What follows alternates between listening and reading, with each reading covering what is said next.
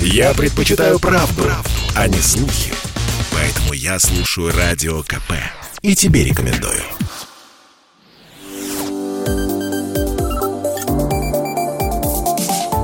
Что нового в союзное государство? Здравствуйте, я Михаил Антонов. В эфире программа «Что нового союзное государство?» И традиционно в завершении недели мы обсуждаем в прямом эфире с экспертами важные события. Они касаются политики, экономики, социальных каких-то проблем, спорта, так как Олимпиада у нас начинается, культуры. Но самое главное, что все эти события происходят в союзном государстве. Одна из важных новостей, которая была на этой неделе, которая довольно серьезно обсуждалась, обсуждалось и на просторах интернета, и в средствах массовой информации, это о нарушении государственной границы Беларуси украинским беспилотником. Стало известно, что это случилось еще 24 января. Аппарат впоследствии был принудительно посажен э, вооруженными силами Беларуси. Предположительно, он вел разведку полигона Брестский, где сейчас начинаются Э, совместные с Россией учения. И установлено, что украинский беспилотник успел сделать на границе более 200 фотографий.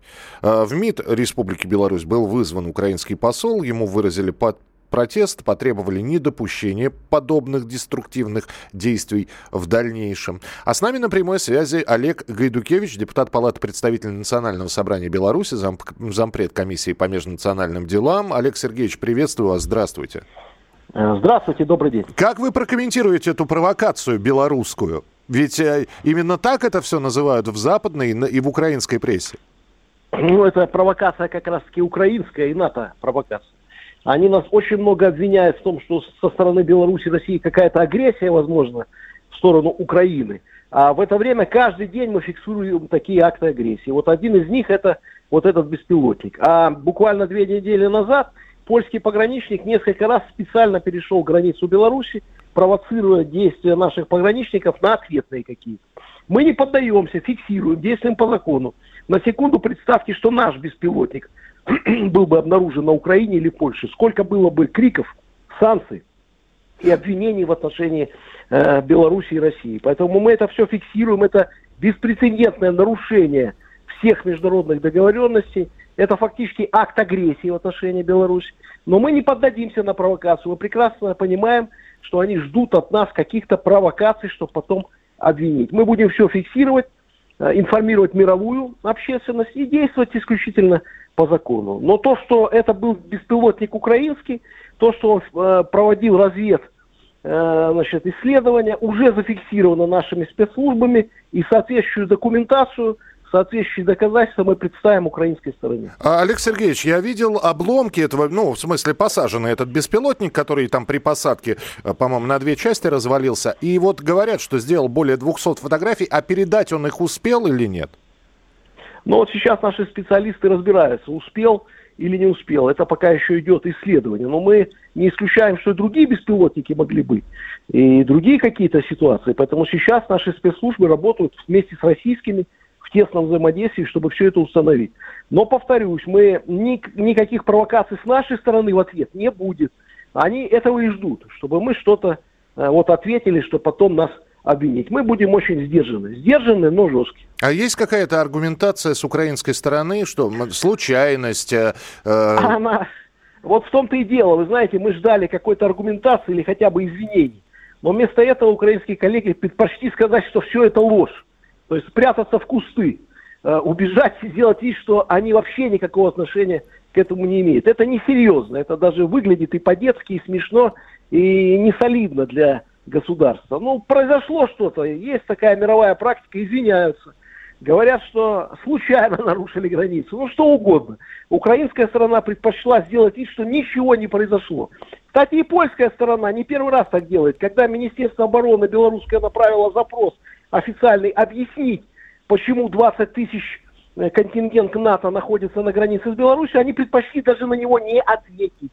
Это говорит о том, что много говорится о переговорах каких-то, но к переговорам, к сожалению, готова больше всего белорусская и российская сторона.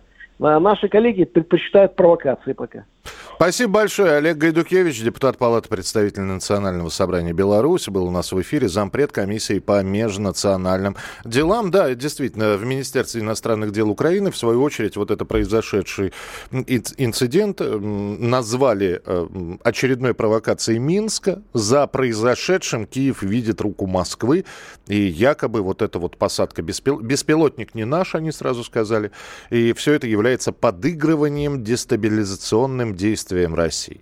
А, будем следить за развитием событий, а сейчас э, все-таки давайте к к, исто- к историко-культурным событиям перейдем. Блокадный хлеб и подлинные вещи времен Второй мировой войны, Великой Отечественной войны привезли в Минск из Санкт-Петербурга. В Белорусском музее истории Великой Отечественной открылась временная экспозиция «Символы блокадного Ленинграда». Там подлинные экспонаты, которые переданы из фондов Музея обороны и блокады Ленинграда. Выставка организована при участии Постоянного комитета союзного государства. И э, с нами на прямой связи э, Светлана Прибыль Быш, зав. отделом военно-фронтовой истории. Светлана Михайловна, здравствуйте. Здравствуйте. Светлана Михайловна, есть такая м, поговорка, что ли, что войну помнят три поколения. Воевавшие, дети воевавших и внуки воевавших. А далее э, память о военных действиях, она затирается, забывается, и э, интерес к, к этому все меньше и меньше. Вы согласны с этим или нет? Ну, думаю, что не согласна, потому что вся деятельность нашего музея вот уже на протяжении многих лет, э, начиная с 1944 года, вот с момента его открытия в Минске, направлена как раз-таки на то, чтобы эта память э, жила, оставалась, чтобы передавалась из поколения в поколение. И те дети, которые сегодня приходят к нам, э, мы э, рассчитываем, что вырастут и приведут к нам своих детей. Вы у меня перехватили сейчас вопрос. Я как раз хотел спросить, кто посещает выставку все-таки. И это старшее поколение, это люди среднего возраста или молодежи тоже хватает? Ну, основная масса наших посетителей, наверное, все-таки это школьники, э, учащаяся, так скажем, молодежь. Но и не только, конечно, есть и э, индивидуальные посетители, взрослые с детьми, родители с детьми, дедушки, бабушки с детьми.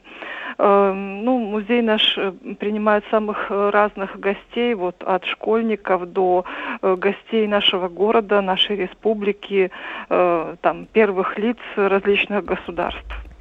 А что в экспозиции? Потому что, когда говорят про блокадный Ленинград, естественно, вспоминают а, дневник Тани Савичевой, разумеется, вспоминают вот эту вот а, пайку блокадного хлеба.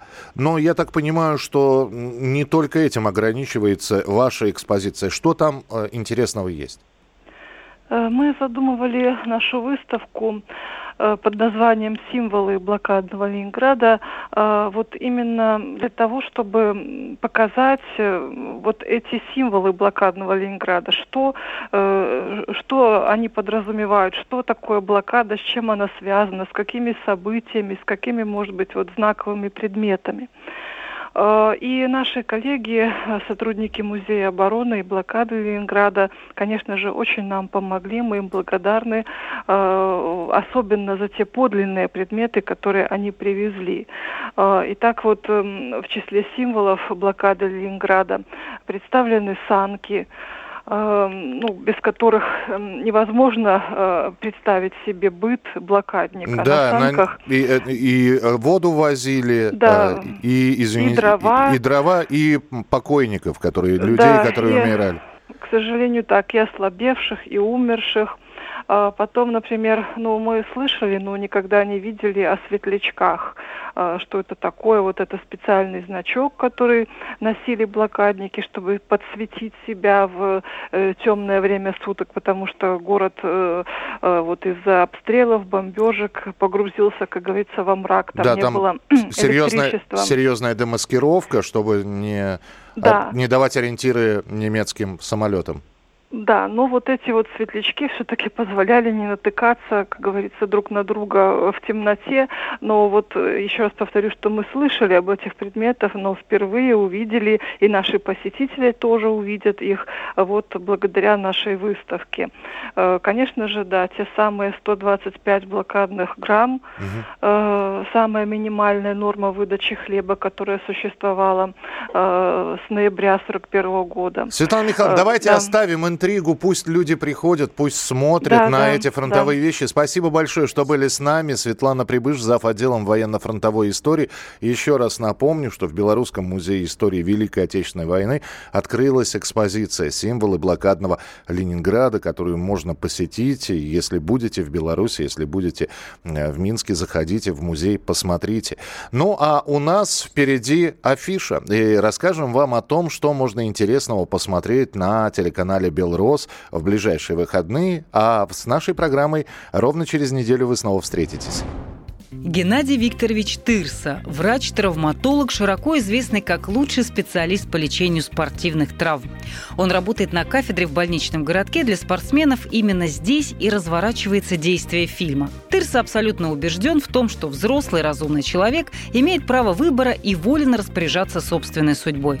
Он не верит в высшие смыслы и существование кого-то там, на небесах, кто имел бы право решать, диктовать и уж тем более отмерять, кому, сколько и как жить на этой земле. Человек – хозяин своей жизни, и его твердое и взвешенное решение относительно собственной судьбы требует уважения. Смотрите сериал «Доктор Тырса» на телеканале «Белрос» по будням в 10.15. В главных ролях Михаил Пореченков, Михаил Трухин, Елена Панова, Сергей Газаров, и другие. Что нового в союзное государство? Программа произведена по заказу телерадиовещательной организации Союзного государства.